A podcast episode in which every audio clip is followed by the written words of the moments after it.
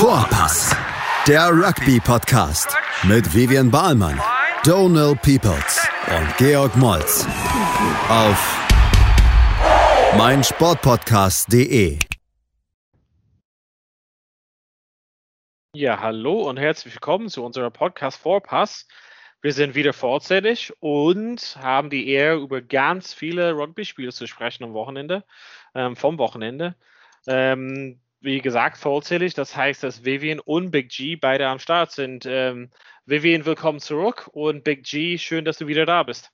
Hallo Donald. Hallo ihr beiden. Vivian, du hast eigentlich kurz äh, eben off-air uns gesagt, dass du äh, am Rugby, äh, am Wochenende Rugby gespielt hast. Also da bin ich auf jeden Fall interessiert zu hören, was für ein Spiel das war und erzähl mir mehr davon. Boah, ey, es war so geil, ne? Es war so geil. Ich habe so krass mich drauf gefreut. Äh, das war das erste Rugby-Spiel mit Vollkontakt jetzt seit letztes Jahr September, glaube ich, was ich gespielt habe. Also ich hatte echt eine lange Pause. Äh, und wir haben noch mal so ein Trainingsspiel gemacht ähm, in Berlin gegen die ähm, Berlin Irish. Die haben so eine Spielgemeinschaft gegründet zusammen mit dem BSC, mit den Frauen des BSCs. Und ähm, da haben wir nochmal unter richtig krassen Einschränkungen halt dieses Trainingsspiel gemacht, aber es durfte auch wirklich äh, niemand anders da sein. Äh, wir haben unter uns halt so den Abstand die ganze Zeit eingehalten und ähm, dann sozusagen den einzigen Kontakt, den, den, es gab, der war dann halt wirklich nur bei einem Tackle sozusagen, aber da hat man auch dann sozusagen die Kontaktsituation so super kurz. Ähm, ja, war mega cool, wir haben beide Spiele gewonnen, wir haben zweimal gegeneinander gespielt, einmal 20-0 gewonnen und also siebenmal Rugby haben wir gespielt. Ähm, ich weiß gar nicht, wie das zweite Spiel ausgegangen ist. Aber da haben wir auch, glaube ich, zu null gewonnen. Ja, war mega cool. Jetzt, jetzt kann der Lockdown kommen, jetzt kein Training mehr. Und George, du hast ja schon die äh, Trainingspläne wieder rumgeschickt. Also damit geht es ja jetzt wieder los mit ähm, Home-Training. Homeworkouts ab heute. Ich muss es noch machen. Äh, hast du Challenge. Noch nicht gemacht? Nee, wann? Ich muss auch arbeiten. Hart mal lochen hier von 7 Uhr morgens. machst du hier ab Abend noch um 22 Uhr. 20.30 Uhr. Naja, ich muss dann auch noch den ganzen Schrott, den die anderen mir schicken, auf Insta posten oder so. Ne? Also irgendwer muss das auch machen und lustig sein dabei die ganze Zeit. Ähm, ich will das. Du? Was? Und wann schläfst du? Äh, wahrscheinlich um halb eins, eins. Das ist meine normale Schlafengehzeit. Aber das ist doch schon okay. Also, ähm, ja, Rugby-Workouts machen, genau. Äh, warst du nicht noch beim Nationalmannschaftslehrgang auch noch? Äh, nee, da konnte ich da nicht ähm, dran teilnehmen, so. weil aufgrund von Corona-Fällen dann, die dann abgewartet werden müssen, ob die positiv oder negativ sind. Und deswegen bin, konnte ich da nicht äh, hinfahren, ja. Das war bitter. Und ich habe auch gehört, dass ähm, die Hälfte der Leute dann am Endeffekt doch nicht mehr daran teilnehmen konnten. Mhm. Aufgrund von Corona-Fällen und es ist dann doch sehr mager ausgefallen. Okay, schade, ja, schade. Voll, voll. Aber zum Glück gab es ja Rugby am anderen Ende der Welt, beziehungsweise in anderen Ländern, was wir alle geguckt haben am Wochenende. Mit einem ja, halbvollen Stadion. Wie bitte? Mit halbvollen Stadien, oder? Es ist da ganz schön voll aus dort. Äh, Sydney, weiß nicht, äh, Sydney fangen wir an, ne? Wallabies All Blacks, Samstagmorgen, 9.45 Uhr. Ich glaube, da waren 24.000 Leute. Was im, ich weiß nicht, ANZ Stadium oder Australia Stadium, wo auch immer das genau war, was halb voll ist, glaube ich. Ähm, George, kannst du das einschätzen? Ich meine, vor ein paar Wochen war Melbourne nochmal im zweiten Lockdown. Jetzt spielen die mit so vielen Leuten in Sydney. Also, ich meine, das ist natürlich eine andere Stadt nochmal, aber ist das bei denen alles schon wieder so safe? Ähm, ja, Australien ist, glaube ich, generell sehr gut durch äh, Corona gekommen, nur Melbourne halt nicht. Und deswegen mussten sie Melbourne halt komplett abriegeln. Also der Rest des Landes war eigentlich äh, wurde ganz gut gemanagt. Man konnte ja auch Super Rugby spielen, aber das Melbourne-Team mhm. wurde ja nach Newcastle oder nach Sydney verpflanzt. Ja. Das heißt, die mussten ja zwei, drei Monate wirklich, die durften gar nicht die Familie sehen. Also die konnten nicht nach Melbourne fliegen, mhm. damit Super Rugby Australia weiter funktioniert. Ne? Ähm, genau, und jetzt scheint da wieder alles okay zu sein. Auch Melbourne geht halt langsam wieder. Ne? Da, wir gehen in den zweiten Lockdown und die äh, fangen jetzt halt an. Krass, ey. Sag ich mal ja. so. Also wieder normal zu leben, da kommt auch der mhm. Sommer. Naja, ja, Wallabies, All Blacks. Ja, ganz genau. Also äh, nicht so ganz früh musste man aufstehen, um das zu genießen. Australien verliert mit quasi rekordmäßig Rekord. gegen äh, Neuseeland 5 zu 43. Ähm, einige, einige Talking Points auf jeden Fall, aber Big G, vielleicht fangen wir einfach mal bei dir an. Wieso fällt die Score so weit auseinander? So, was, wieso ist der Abstand zwischen den beiden Mannschaften doch dann so groß gewesen? Kurze Antwort, die Unerfahrenheit der Mannschaft der Wallabies, ganz klar. Ähm, ja. An Nummer 10, der das erste Mal, glaube ich, gestartet, der gute Mann. Äh, ja. Das hat man auch immer wieder gemerkt bei den Entscheidungen, die er im gesamten Spiel getroffen hat. Und ich denke, das trifft auch für die äh, restliche äh, Mannschaft zu. Ich habe ein gutes Zitat äh, betreffend Jordan Petea. Äh, jedes Mal, wenn er den Ball in der Hand hatte, sah es so aus, als ob er irgendwas Besonderes hervorzaubert hat dann aber direkt einen Fehler gemacht. Ball verloren, rumgeschmissen, im Kontakt verloren oder sonstiges. Und ähm, ich glaube, das, das trifft das ganze Spiel auch ganz gut, sage ich mal so. Das finde ich ein bisschen unfair. Also ich, ich glaube, dass ich, ähm, ich verstehe auf jeden Fall, dass er halt oft das zu viel gewollt hat, zum Beispiel in dem Kontakt oder sowas. Aber ich dachte, er war so eins von den wenigen Spielern, die wirklich gefährlich aussahen, zumindest. Und ähm, wenn er den Ball in den, in den Händen hat und nicht am Ende dann äh, ja, unreife Entscheidungen getroffen hat, war er der Einzige, der so ein bisschen die Neuseeland-Verteidigung unsicher machen könnte, oder? Ja, aber das sagt ja schon einiges über den Rest der Mannschaft aus. Ne? Ja, das also das soll jetzt auch nicht unfair. Also ich war auch ein bisschen enttäuscht vom Spiel und habe auch geistig irgendwann abgeschaltet.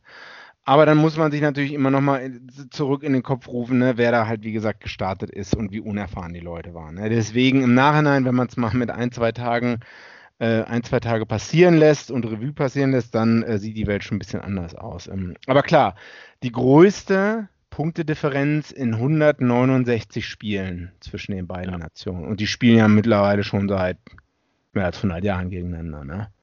Äh, Richie Mwanga, ne, Weltklasse auf der anderen Seite, 23 Punkte. Mhm. Ähm, gute Entscheidung getroffen, Einzelentscheidungen, Versuche gelegt. Äh, ja, der Mann wird immer schwerer von 10 zu verdrängen sein, denke ich. Ja. Wie viel hast du auch das Spiel am Wochenende geschaut? Also mm, ja, habe ich auch geguckt, ja. Ja.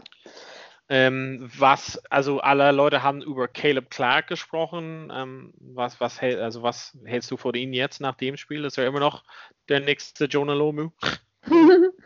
ähm, ja, er hat schon auf jeden Fall genau das gezeigt. Ne? Also könnte man schon so sagen, also ich finde den Vergleich gar nicht so weit hergeholt, oder was sagt ihr, äh, dass der so in den Fußstapfen trägt, tr äh, tritt? Ich finde, wenn man ihm einfach ein bisschen Platz gibt, ist er auf jeden Fall sehr schwer zu stoppen. Also erinnert mich auch an, an ähm, Julian Surveyor auch zu den Zeiten. Jordan Lume weiß ich nicht, das ist noch ein bisschen zu früh, aber der ist auf jeden Fall sehr schwer zu stoppen, wenn man ihm ein bisschen Platz gibt. Ne? Also es braucht mindestens äh, zwei Tacklers an ihn ran, sozusagen. Hm. Wie fandet ihr die australische Verteidigung? Weil ich fand die in Phasenweise, da waren halt richtig gute Sachen auch dabei. Ne? Also hat manchmal richtig geknallt.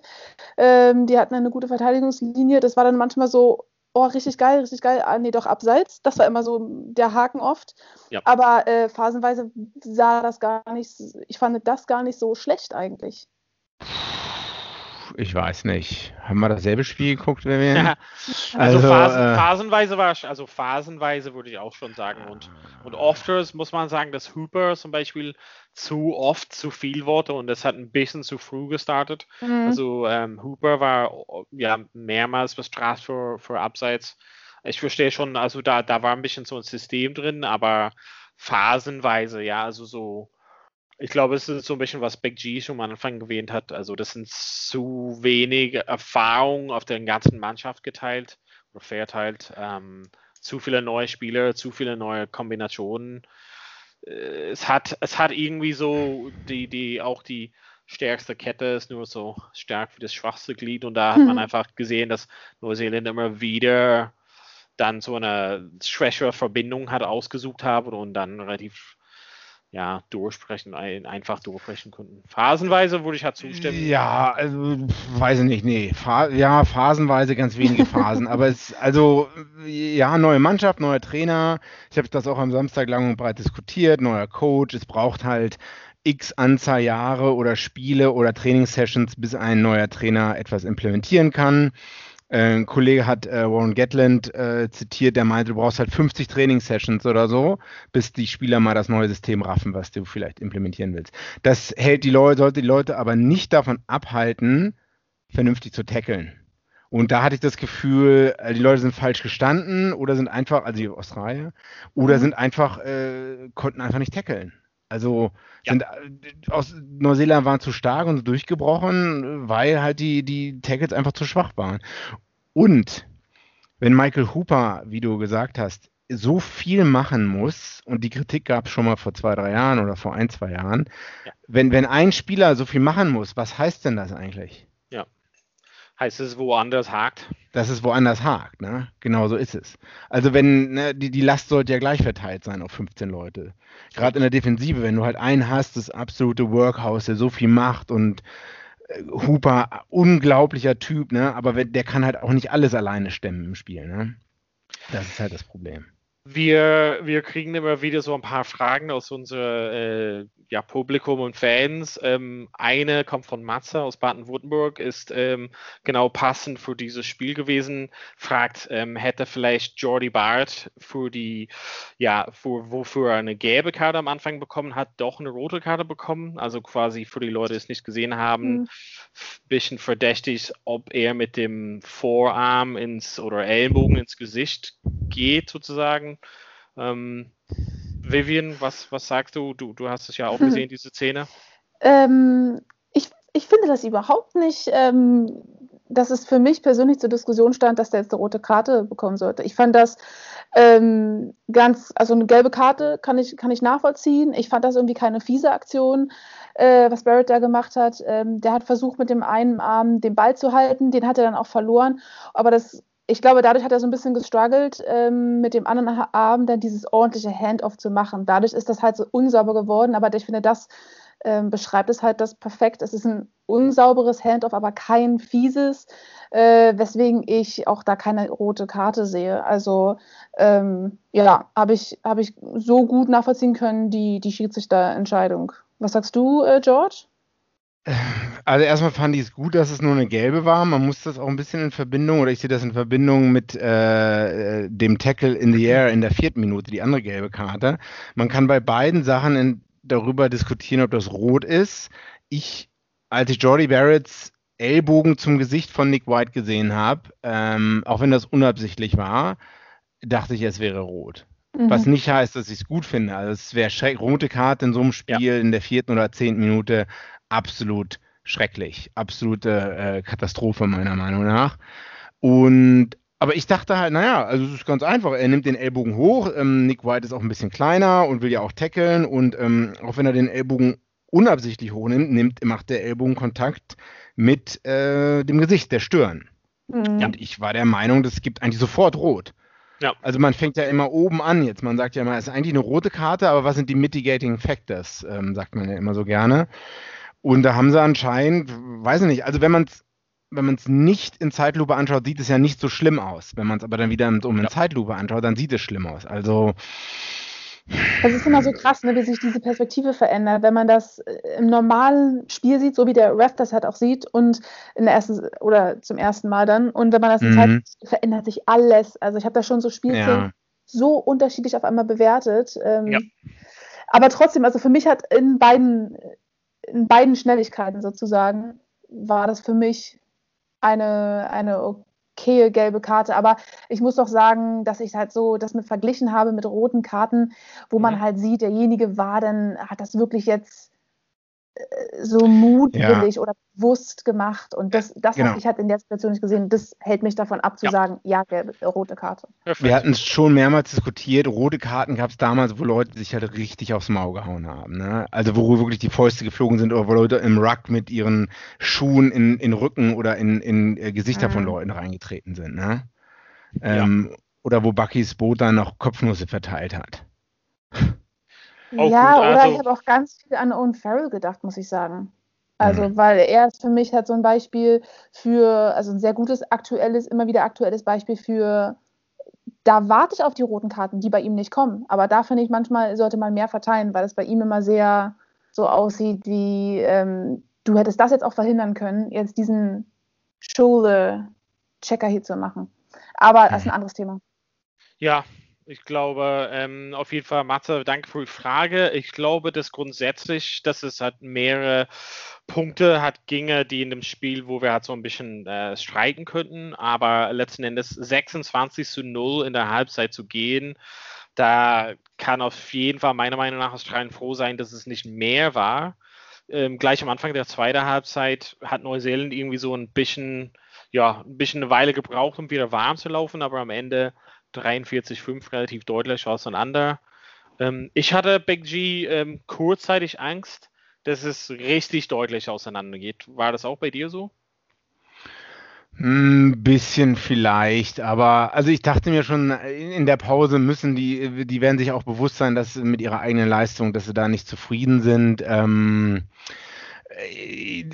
ja, den Blowout, äh, das ist ja Südafrika mal passiert vor ein paar Jahren oder so, 57-0 äh, gegen die All Blacks. Ähm, ich ich habe es nicht gehofft, dass es passiert. Die, die Angst war immer da, weil die Hoffnung ist halt, dass die Wallabies stärker werden, mehr Leute in Australien wieder Rugby gucken und mit jedem Punkt, mit jedem Versuch mehr, mit jeder Niederlage mehr und mit jedem verlorenen Bledisloe wird halt Rugby zwischen den Mannschaften unattraktiver zu gucken, was wiederum weniger Leute begeistert. Das ja. ist so, wenn ich so langfristig denke. Du, das, ja. äh, man kann verlieren, knapp, äh, 10 Punkte Unterschied, 5 Punkte Unterschied und so weiter und so fort, trotzdem noch eine gute Performance abliefern und Leute sagen, oh ja, Wallabies haben sich reingehangen. Aber wenn halt andauernd irgendwie so eine Ergebnisse jetzt kommen, ne, ähm, 43-5 oder noch mehr, dann, dann wird es langfristig, wird Rugby immer, immer weniger populär in Australien. Das ist so meine Befürchtung. Also ja. von daher schön, dass die sich vielleicht noch ein bisschen zusammengerissen haben. ja, also ich glaube auch die Bedingungen, also für die Leute, die es nicht gesehen haben, es war auch relativ, ja, nass, also die Bälle fielen auch oft runter, also kam so teilweise auch nicht so wirklich ein schönes Spiel zusammen. Ja, wir können einfach mal hoffen, dass es im vierten Spiel doch mal ein bisschen enger wird. Und ähm, genau, also Bledisloe Cup bleibt bei Neuseeland, ähm, aber es gibt noch eine pa äh, ein Spiel. Genau, mal schauen, wie das wird. Wir würden halt gleich eine kleine Pause einlegen, damit auf jeden Fall wir kurz was trinken können, verschnaufen und wir sind gleich wieder in Teil 2 da mit den Ergebnissen von den Six Nations am Wochenende. Also bis gleich.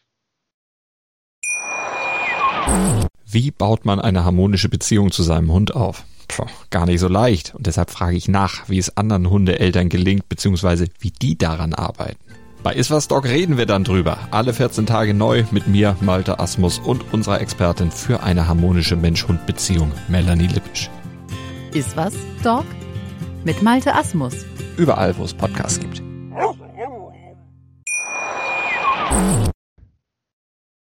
So, wir sind wieder back in business. Am Wochenende stand hat quasi auf dem Agenda Six Nations ähm, zu Ende bringen. Super Saturday ist es halt quasi, wo alle Mannschaften dann gleich ähm, hintereinander spielen sozusagen. Also für viele Leute auf jeden Fall viel Rugby zu sehen. Wir hatten ja das Bledisloe Cup ganz früh beim Frühstück gesehen. Big G, wir wollen halt nicht so viel Zeit über ähm, Wales gegen Schottland verlieren, weil das echt nicht so eine gute Werbung für Rugby war. Können wir einfach kurz die Ergebnisse ähm, sagen.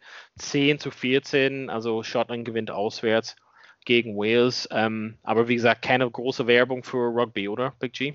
Was ist das Positive an dem Spiel? Dass es zu Ende ging dass es zu Ende ging.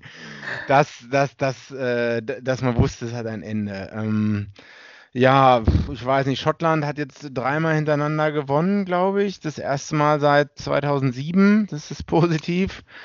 Obwohl äh, Schottland zwei Flyhalves verloren hat während des Spiels, ja. konnte man noch mit Stuart Hawk an 10 zu Ende spielen. Ja. Die Bedingungen waren jetzt auch nicht die besten. Oh, weiß nicht. Ähm, Wales, fünfter Platz. Man wird sich fragen in Wales, äh, man wird dem vielleicht auch ein bisschen kritisch hinterfragen. Obwohl auch da kann man halt sagen, Corona-Saison, alles kaputt gemacht. Ähm, und dem Mann, dem guten äh, Coach muss man auch ein bisschen Zeit geben. Ja. Vivian, äh, Big G hatte vorhin Warren Gatland erwähnt. Ähm, der ist ja vergangen von Wales. Wayne Pivak ist quasi der, der es übernommen mhm. hat. Ähm, hast du jetzt von den gesamten Spielen von Wales überhaupt ja was mitnehmen können? System, Verbesserungen? Also hast du irgendwas von dem gesamten Six Nations von Wales oder auch von dem Spiel irgendwie was mitnehmen können von, von Wales?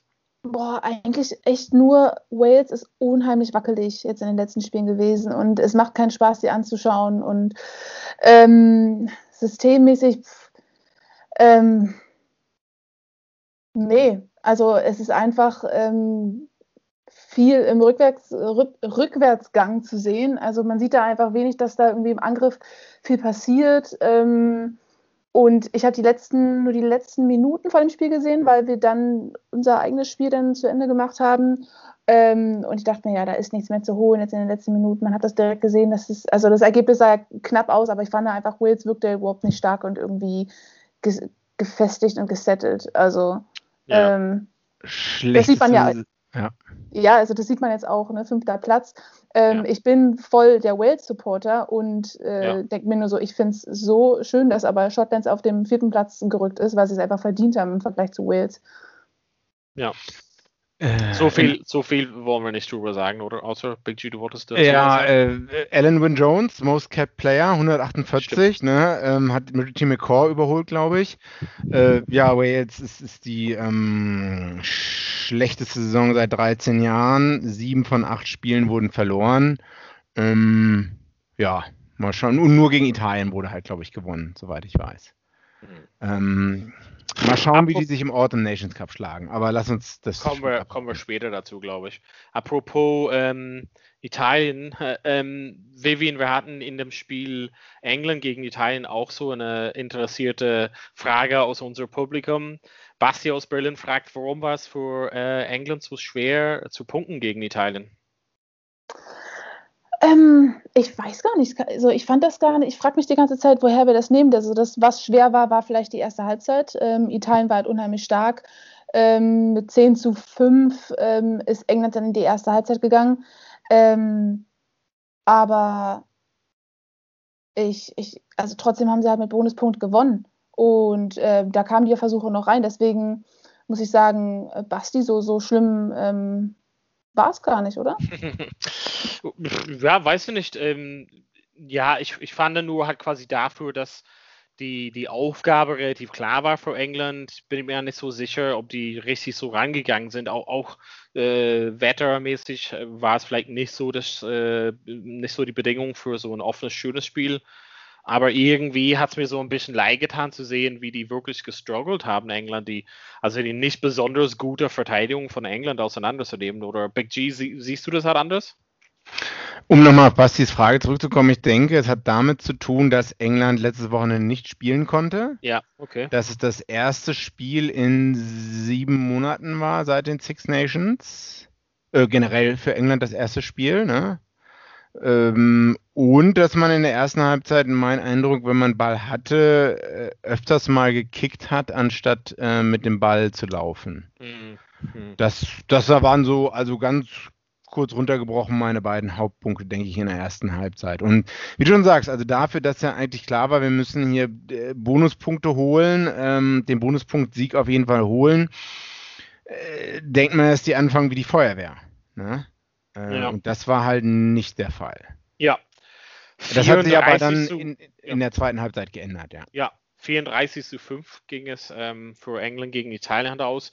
Damit war es eigentlich äh, perfekt die äh, Finale vorbereitet, Frankreich gegen Irland. Also Irland und Frankreich wussten genau, was deren Aufgaben waren, hat gegeneinander. Ähm, Irland hatte so ein paar verschiedene Szenarien. Frankreich hatte eigentlich nur eine deutliche Szenarien durchzugehen ähm, vor dem Spiel wusste, nach dem Spiel von England, Italien, dass Irland mit sechs Punkte ähm, und ein Versuch sozusagen ähm, Differenz zu Frankreich das, das gesamte Turnier gewinnen könnte oder noch sogar, wenn die einfach nur vier Versuche und den Bonuspunkt holen und gewinnen. Am Ende irgendwie war es dann doch Frankreich, die gewonnen haben. Die mussten aber mit einem über 30 Punkte Abstand zu Irland gewinnen, was am Ende denen nicht gelungen ist. Also am Ende gewinnt England das gesamte Turnier, weil Frankreich 35 zu 27 gegen Irland gewinnt. Relativ komplex, ähm, mhm. aber das Spiel Frankreich-Irland war mit Abstand das beste Spiel vom Wochenende, oder Vivian? Ja, absolut. Also ähm, da war das halt, obwohl es halt relativ schnell dann auch so war, dass Frankreich in die Führung ging und Irland das nicht mehr aufhören konnte, war es halt trotzdem noch ähm, spannend, äh, qualitativ auf jeden Fall das hochwertigste Spiel, würde ich sagen. Und ähm, einfach auch, also wirklich mit äh, diesen Top-Spielern jetzt, die wir in Frankreich äh, dort zu sehen zu bekommen, ähm, es ist einfach wunderschönes Rugby, muss man sagen. Also da haben wir schon, das waren so richtig geile Versuche, die da gefallen sind und richtig geile Aktionen, die da gemacht sind. Äh, äh, Nitamak ist einfach, also ich weiß nicht, seit wann spielt er jetzt? Jetzt auch nicht so lange. Seit wann ist er uns aufgefallen? Zur WM äh, war das so. Seit, seitdem ist er irgendwie so, ähm, so ein bisschen der Frankreich-Superstar und äh, der liefert halt ab. Zusammen mit dem Neuner äh, Dupont. Ja, Dupont, ja. Also die beiden spielen für Toulouse, die Mannschaft, die normalerweise so die Mannschaft ist in Frankreich seit Jahren, waren halt ein paar Jahren weg vom Fenster, jetzt wieder sehr, sehr stark. Ähm, Big G, hast du das Spiel ähm, geschaut? Könntest du das genießen? Ja, am Anfang war es ein bisschen zäh. Nach hinten raus wurde es richtig gut. Aber ich fand am Anfang auch, dass bis zum ersten Versuch Irland hat versucht, Frankreich immer wieder zurückzudrängen in die eigene Hälfte, ähm, sodass Frankreich überhaupt gar wenig spielen konnte, sage ich mal so. Mhm. Und später, also insgesamt, es gab genügend Möglichkeiten, jetzt mal das Gesamtspiel gesehen, es gab genügend Möglichkeiten für Irland äh, zu punkten, aber man stand sich oft selbst im Weg mhm. und ähm, man falsche Entscheidungen getroffen. Ne? Also anstatt dann mal die drei Punkte mitzunehmen, wurde zur Ecke getreten und dann hat man den Ball im Turnover im, im Ruck verloren, sage ich mal so. Das ist so weiß nicht, also Irland gerade um die Halbzeit herum waren vier Punkte Unterschied, glaube ich. Ähm, man hatte die Chancen, denke ich. Also es war hier nicht unmöglich, das Ding zu gewinnen. Ja. War das, glaubt ihr, äh, glaubt ihr, dass den, gerade, dass man sich dann für die Gassen entschieden hat und nicht für die drei Punkte, wie du gerade meintest. Das liegt wahrscheinlich dann direkt daran, dass man sich denkt, also wir kommen mit so ein paar Punkten, kommen jetzt nicht voran. Also wir können das Ding hier noch drehen, dafür brauchen wir aber halt die Versuche. Also gehen wir jetzt all in und entweder kriegen wir die Versuche oder wenn nicht, ist es halt dann jetzt eh der dritte Platz. Oder dass man. Ja, ist ein bisschen, bisschen unterschiedlich. Also wenn man, also wenn man äh, wahrscheinlich was Andy Farrell, also der Coach von Irland, sagt in der Öffentlichkeit, es kann vielleicht was anderes tatsächlich hinter die, die geschlossenen Touren gesagt werden, aber mhm. der sagt, dass er das relativ offen gelassen hat für die Spieler zu entscheiden, wie dies, wie dieses ja, Hoch und Runter des Spiels genießen oder zu, zu entscheiden, wie das Spiel so von der Führung hat ist. Also dass die Entscheidung so on demand sozusagen getätigt sind und nicht im Vorhinein sozusagen mit dem Struktur sind. Ähm, was mich ein bisschen verwirrt hat, war, sage ich mal, äh, in den ersten Minuten ein Kick von Conor, Conor Murray von 55 Meter. Ja. Ähm, Murray kickt eigentlich so, also nie äh, zu Goal, ähm, außer wenn Sexton gerade so irgendwie verletzt war. Also grundsätzlich ist Murray nicht so der nominierte Kicker. Ja, so krass. Und ey 55 Meter war für mich, okay, die Warner hat die Punkte, so, also in Irland hat man so dieses Ronan O'Gara-Spiel, hat so drei Punkte, sechs Punkte, neun Punkte, zwölf Punkte, also relativ bekannt mit O'Gara von den Jahren, dass man einfach so die Punkte nimmt, die so im Angebot sind und, und dann kommen irgendwann die Versuche auch dazu, wenn du diesen Scoreboard-Pressure aufbaust. Und dann dachte ich, okay, ich verstehe schon, wie die halt rangehen wollen, drei Punkte, sechs Punkte, neun Punkte, also irgendwie den Abstand aufbauen, um am Ende sechs Punkte plus zu Frankreich zu haben. Ganz klar, dann gewinnen die halt alles. Was mich dann verwirrt hat, war dann kurz vor der Halbzeit zu sagen, okay, es liegt äh, 17-13, ähm, wir kicken nichts, also der, der Kick zum Goal lehnen wir halt ab und kicken in die Ecke, also in die Gasse hat. Das hat mich mhm. verwirrt, weil das hat so ein bisschen widersprochen hat. Teils mhm. ähm, hat man lange, lange, lange ähm, zu 14 äh, für Irland gegen Frankreich irgendwie nichts gewonnen und dann dachten wir, okay, jetzt kommt Kalen Doris halt wieder rein ähm, und vielleicht kriegen wir jetzt die Gasse und äh, legen halt die, die sieben Punkte. Nur halt wozu? Also eigentlich Scoreboard Pressure musst du nah dran bleiben bei Frankreich und musst es nicht unbedingt diesen, diesen vier Versuche holen oder irgendwas, sondern gewinnen erstmal und dann vielleicht in Differenz aufbauen. Also für mich war es so ein bisschen, ja, als ob die Taktiken so on the fly sich teilweise widersprochen hat. Das fand ich verwirrend irgendwie. Ja, kann ich voll verstehen. Aber äh, was ich auch nochmal sagen will, Frankreich hat echt gut verteidigt am Anfang. Äh, viel ja, Druck super. aufgebaut, sehr schnell, Line Speed. Ähm, die haben eine Mall verteidigt von Irland, wo mhm. halt die Iren fünf Meter nach hinten gegangen sind. Ähm, gut, das wurde später noch ein bisschen anders, aber insgesamt, wie gesagt, Sean Edwards, der Defense Coach ehemals von ja. Wales, Rugby League Coach, man sieht da schon die Handschrift, denke ich. Und wenn die so konsistent bleiben und noch besser werden in der Verteidigung, das, das freut mich äh, 2023. Ne? Also die sind noch jung. Genau, das wollte ich nochmal als positives Beispiel auch noch herausstellen. Ja, also es stand quasi äh, gleich nach einem wunderschönen Versuch äh, für Frankreich 7-0. Ähm, aber gleich so ein, zwei Minuten danach kam eine sehr entscheidende Szene. Ähm, wir haben ja dazu auch natürlich eine Frage von unser Freund Armin aus äh, Nordrhein-Westfalen. War es die richtige Entscheidung von Wayne Barnes, nur in Anführungszeichen die gelbe Karte zu geben ohne sozusagen über einen Strafversuch nachzudenken. Vivian, du weißt die Szene, ähm, mhm. Saxon kickt halt durch in die Ecke und ähm, der Ball wird absichtlich dann sozusagen ins Ausgeschlagen von Butier. Ähm, war das mhm. von Wayne Barnes die richtige Entscheidung oder gab es noch was da mehr?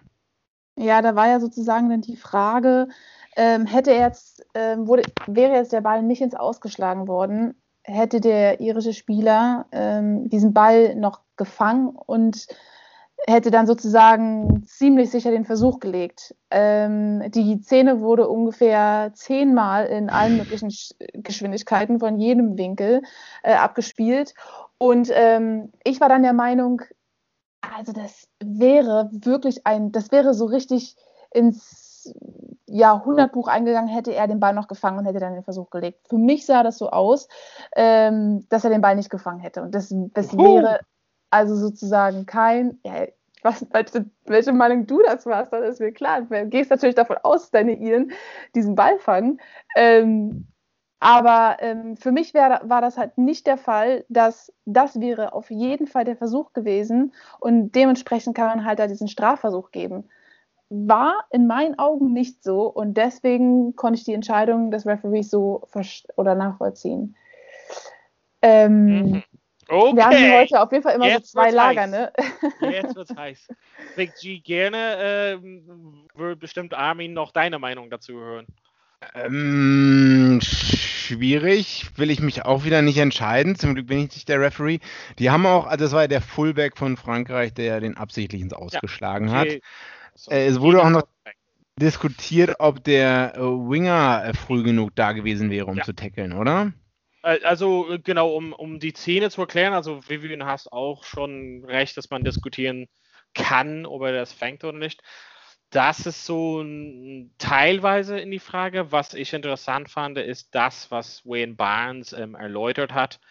Ähm, was für ihn in Frage gekommen wäre, ist, ob Fiku da von der Position noch die Chance gehabt hätte, auch wenn Keenan gefangen hätte, den, den, den Spieler zu verteidigen letzten Endes. Und in dem Regelbuch ist ein bisschen genauer, also wahrscheinlich ungenauer geschrieben, wie die ähm, ja, likely, likelihood, dass es quasi ein Versuch stattfindet. Ähm, und deshalb glaube ich mal, dass, dass ob er sozusagen das fängt oder nicht fängt, ist natürlich die eine Sache. Ähm, was Wayne Barnes, was, was ich interessant war, war sehr fixiert mit, ob Figu da das abdecken kann. Und Figu, mm -hmm. also sorry, Figu war mindestens fünf Meter weit entfernt. Das Einzige, was passiert wäre, wäre, wenn dann Keenan hätte den Ball äh, gefangen und war schon im Mahlfeld. Also das zu verteidigen ist halt nicht möglich. Big G ähm, Gut, okay, ja, wenn das nicht möglich ist, dann kommen wir zu der Frage zurück, ob er dann den überhaupt gefangen hätte, mit hoher Wahrscheinlichkeit. ja, also ich meine, diesen, diesen Aktion von Boutier ist äh, also untersagt, du kannst halt nicht absichtlich den Ball ja, auswerfen und uns ausschlagen. Das ist natürlich und indem er das tut, verhindert, dass er den Ball fängt. Also hätte er den Ball gefangen, meiner Meinung nach ja. Und alles andere ist dann halt offen. Also hätte Fiku ihn verteidigen können? Nein. Hätte ja, ja, aber so weit sind wir ja gar nicht. Also bleiben wir mal dabei, ob, er, ob, ob der Ire ihn hätte fangen können. Ich ja. fand, Wenn, der Winkel des Fluges, der ist, also der war schon vor dem Ball, der hätte sich nochmal mit seinem Oberkörper so zwei Meter nach hinten biegen müssen, um dann diesen Ball noch zu fangen. Also das für mich ich, war das. Das ist, ich will nicht zu nahe treten, aber das ist nicht Israel Falau, der halt äh, jahrelang auch AFL gespielt hat. Ähm, weiß nicht, also es, der Ball war nicht einfach zu fangen, ne? Oder? Ähm, ja, also ich will halt nicht bestreiten. Also ich finde, dass es halt nicht leicht gewesen war. Nur hat das, hat der Schiedsrichter, also davon geht er halt nicht aus. Das ist halt so das Ding, was ich meine. Also er jetzt hat, können hat, muss man natürlich noch ins Detail fragen, was er damit wirklich gemeint hat. Aber er ist davon ausgegangen, dass auch wenn er das gefangen hätte, dass er getackelt wird oder uns ausgetragen wird von Fiku oder irgendwie Fiku hätte es noch verteidigt. Weil es geht darum, gibt es halt noch irgendjemand, der das hätte vermeiden können, also um den, die Wahrscheinlichkeit zu unterbinden. Also äh, mhm. ich glaube, dass es halt machbar ist, es zu fangen. Also ich glaube, dass es halt, und auch wenn es 50-50 ist, ist die Wahrscheinlichkeit kann man halt eher so für, die, für eine angreifende Mannschaft hat so das zustimmen. Mm, nee, wenn es 50-50 ist, dann das muss schon mit hoher Wahrscheinlichkeit, hast du doch gesagt, Likelihood. 50-50 ja, genau. ist jetzt nicht wahrscheinlich. Naja, also ne, der Likelihood war aber darauf, das ist was ich meine, der Likelihood war darauf angelegt, wie likely ist es, wie wahrscheinlich ist es, dass VQ ihn noch fangen kann und tackeln kann. ja, okay, das, ja. Das, das war für mich, also geht mal nochmal das Spiel halt durch und ähm, ja, Vivian hat recht, dass, dass es wahrscheinlich 2000 Mal durchgespielt wurde, aber man muss einfach zuhören zu was Wayne Barnes sagt und die Stages, die er so durchgeht.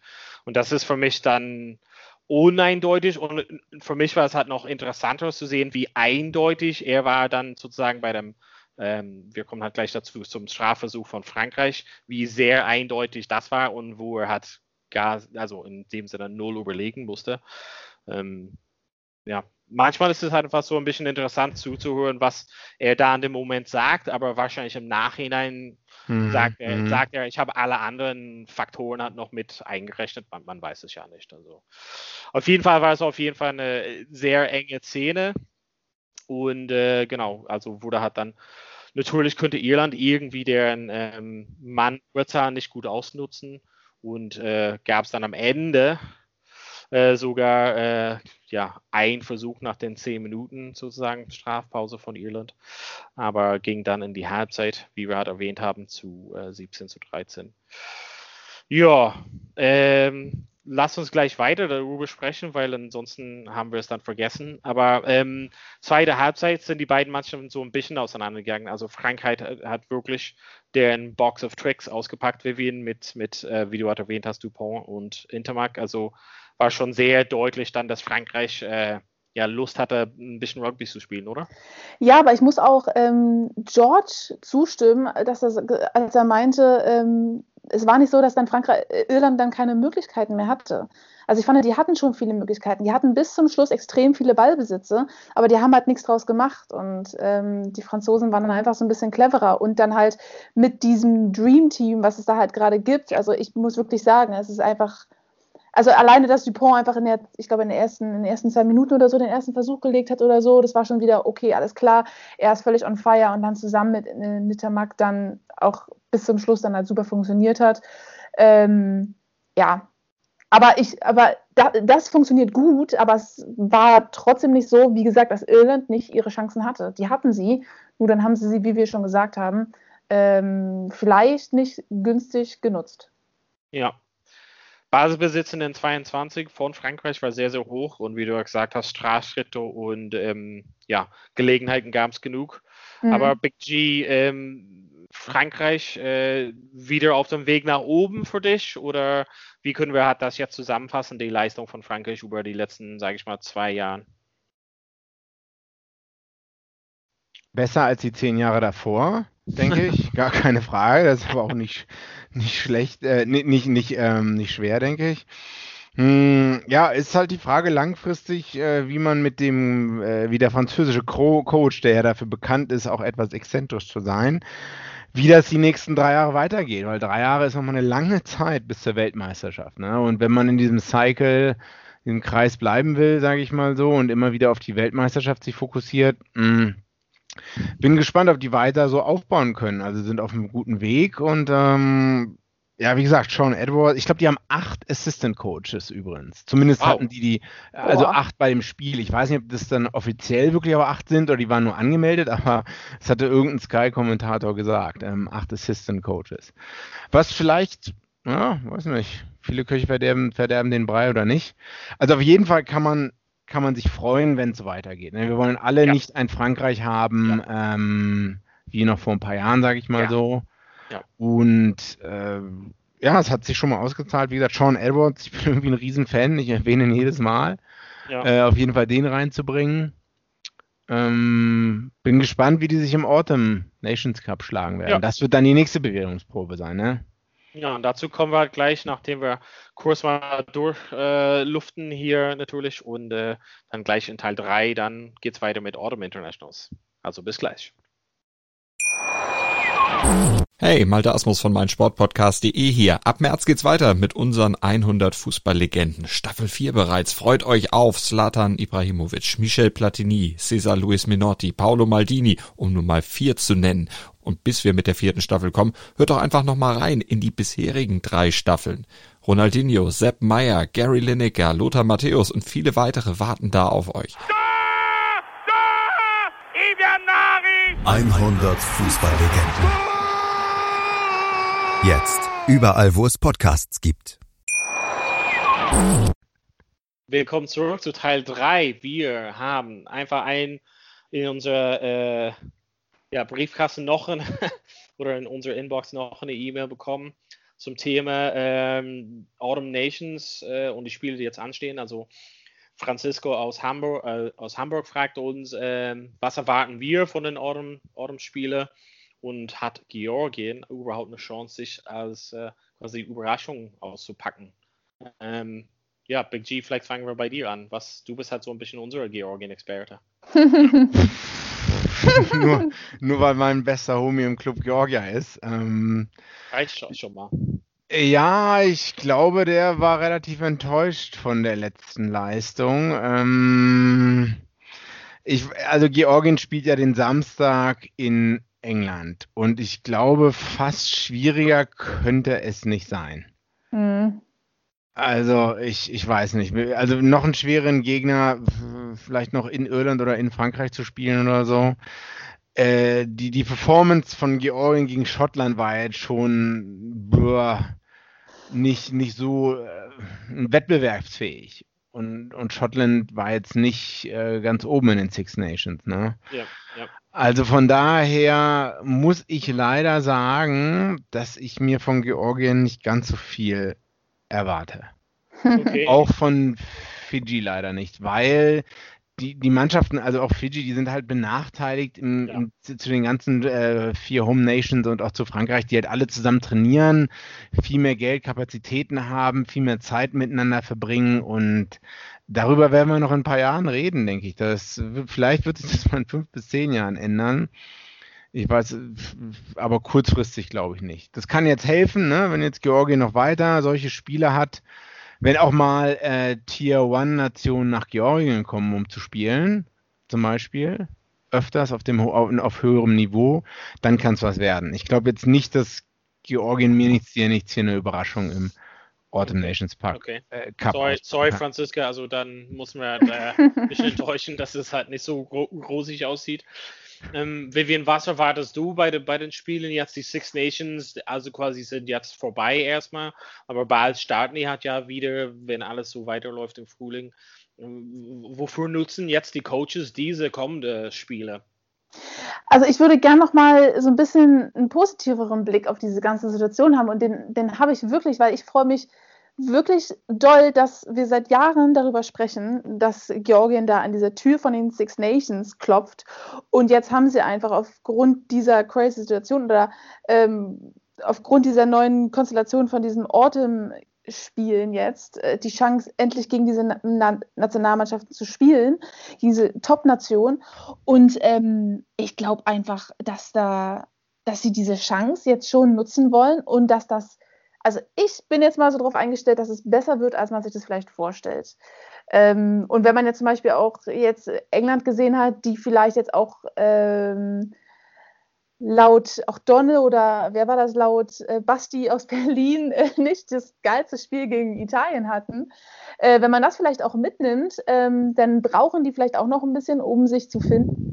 Und das könnte vielleicht auch eine Mannschaft wie Georgien nutzen, die völlig heiß auf diese Spiele sind, um, um jetzt da was, was zu schaffen. Ich meine, dass sie das unheimlich schwer haben werden. Ich habe gerade, ich habe das gar nicht gewusst, dass die jetzt direkt als erstes gegen England spielen. Ich sehe das gerade, dass Georgien in Twickenham spielt. Das ist natürlich der Knaller schlechthin. Also auf der anderen Seite so, also man kann das so super schlimm sehen, man kann aber auch sehen, boah, geil, wir dürfen jetzt hier in Twickenham endlich mitspielen und wir machen dann das Beste draus. Also ich glaube, dass das gar nicht so eindeutig wird, wie, wie man sich das vielleicht, wie man das befürchten könnte. Ja. Ähm, das ist nochmal so meine Meinung dazu. Ähm, und sonst glaube ich, dass diese, dass jetzt auch so eine Mannschaft jetzt, wir haben über Wales schon gesprochen, dass die das jetzt nutzen müssen, um endlich mal wieder raus aus diesem Loch zu kommen, um mal wieder ja. ernst genommen werden zu können, wenn die Six Nations wieder losgehen. Also das ist, das muss ganz oben auf deren Liste stehen. Ähm, und, und Schottland äh, wird das hoffentlich nutzen, um genau das auch zu setteln und das so zu festigen. Ja. Ja, ne? ja ich, ich, sehe es auch so. Ich sehe es auch als was Positives. Also hast du ganz genau beschrieben, also was von Georgien zu sehen. Natürlich schwierige Aufgabe gleich am am Samstag, 14. November, geht es für England, äh, Georgien los. Ähm, Finde es aber trotzdem gut, dass, dass sie halt einfach die Gelegenheiten, ein paar mehr Spiele auf dem Top-Niveau zu haben. Es ist schon ein bisschen, ein bisschen eine erweiterte Six Nations, könnte man halt sagen.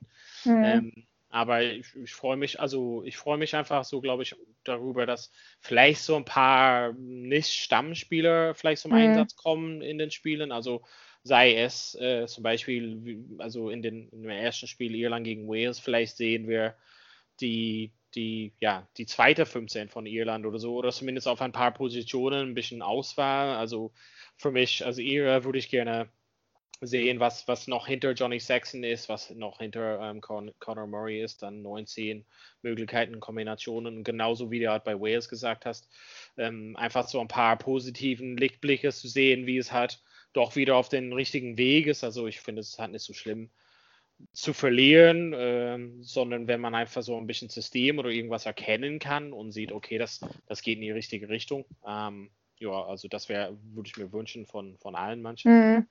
Ja, es wäre eigentlich, wär eigentlich schon krass, wenn jetzt wirklich England da auf, auftaucht mit ihrer Top-Mannschaft gegen Georgien, oder? Also ja. man, würde fast meinen, dass die wirklich da so ein bisschen so ein B-Team ja. oder so ein Mix da zu stehen haben. Weil sonst, ganz ehrlich, ihr könnt dann auch Georgien da stehen und sagen, vielen Dank jetzt dafür. Also wir haben jetzt hier die Möglichkeit und spielen jetzt gegen euch ja, ja dass ihr jetzt hier die Six Nations gerade gewonnen habt. Das ist klar, das braucht ihr jetzt keinem mehr zu beweisen, dass ihr die krassesten gerade seid.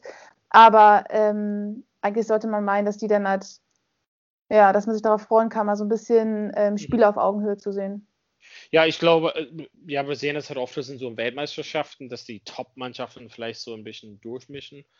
Das Einzige ist, was ich denke, vielleicht wollen halt so ein, zwei Spieler ein bisschen mehr Spielpraxis äh, zusammenkriegen bei England. Also vielleicht ist, wie du gesagt hast, eine kleine Mischung aus vielleicht nicht die erste Linie Jungs mit so äh, ein, zwei Leute von der, vom, vom, vom größeren Kader sozusagen in, in so einem Manch, äh, so, so ein Spiel.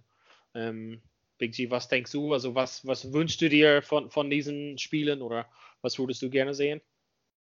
Du hast es ja schon gesagt, ne, man wird ein paar neue Leute auf ein paar Positionen ausprobieren. Ne? Mit Irland Wales fängt es ja an. Ähm, tja, vielleicht, ist, es sind ja acht Spiele insgesamt am Wochenende. Es wird ein bunter Mischmasch, ähm, denke ich. Wie, wie Vivian auch schon gesagt hat, England wird nicht die beste 15 aufs Feld schicken und Eddie Jones wird bestimmt ein, zwei Leuten eine Chance geben.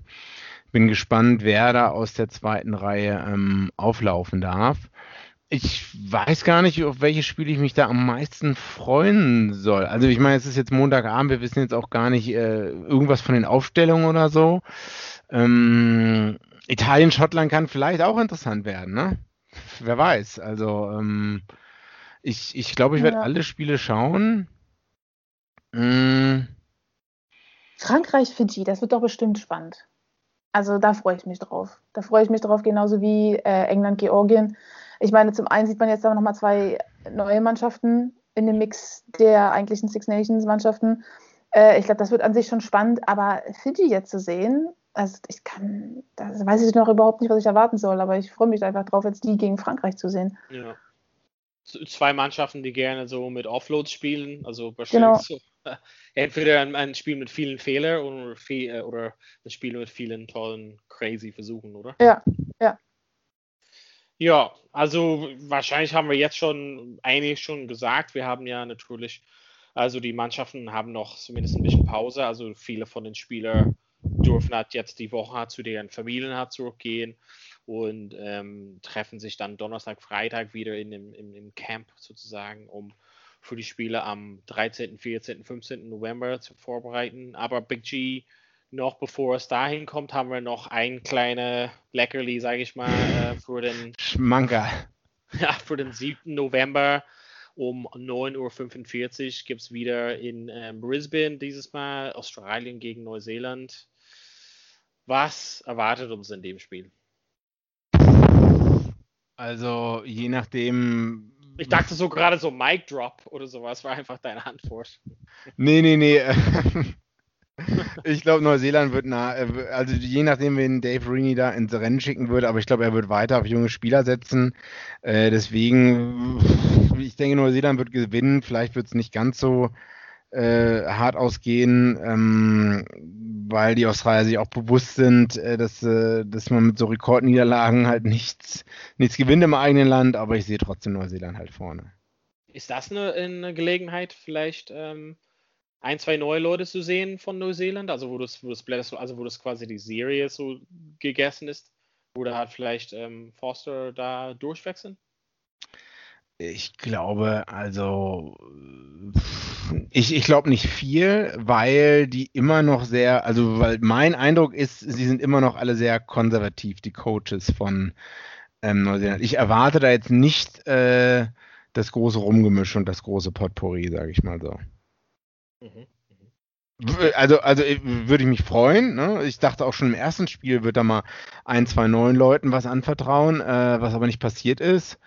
Und das, ja, ich kann es mal, also Neuseeland ist immer so Kontinuität.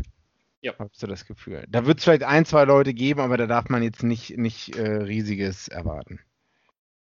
Okay.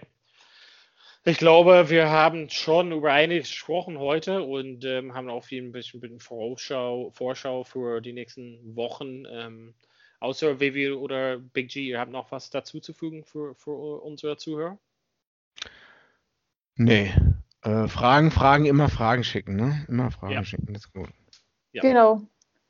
Teilt euch Einfach. mit, schaut die Spiele, ähm, gebt uns eure Meinung, ähm, erzählt uns, was ihr für falsche Entscheidungen da bei den Schiedsrichtern gesehen habt. Äh, da macht es Bock, immer drüber zu quatschen.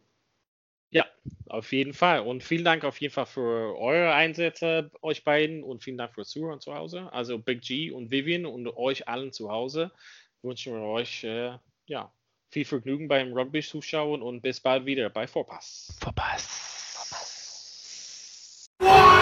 Vorpass. Der Rugby-Podcast mit Vivian Bahlmann, Donal Peoples und Georg Moltz auf meinsportpodcast.de. Wie baut man eine harmonische Beziehung zu seinem Hund auf? Puh, gar nicht so leicht. Und deshalb frage ich nach, wie es anderen Hundeeltern gelingt, beziehungsweise wie die daran arbeiten. Bei Iswas Dog reden wir dann drüber. Alle 14 Tage neu mit mir, Malte Asmus und unserer Expertin für eine harmonische Mensch-Hund-Beziehung, Melanie Lippisch. Iswas Dog? Mit Malte Asmus. Überall, wo es Podcasts gibt.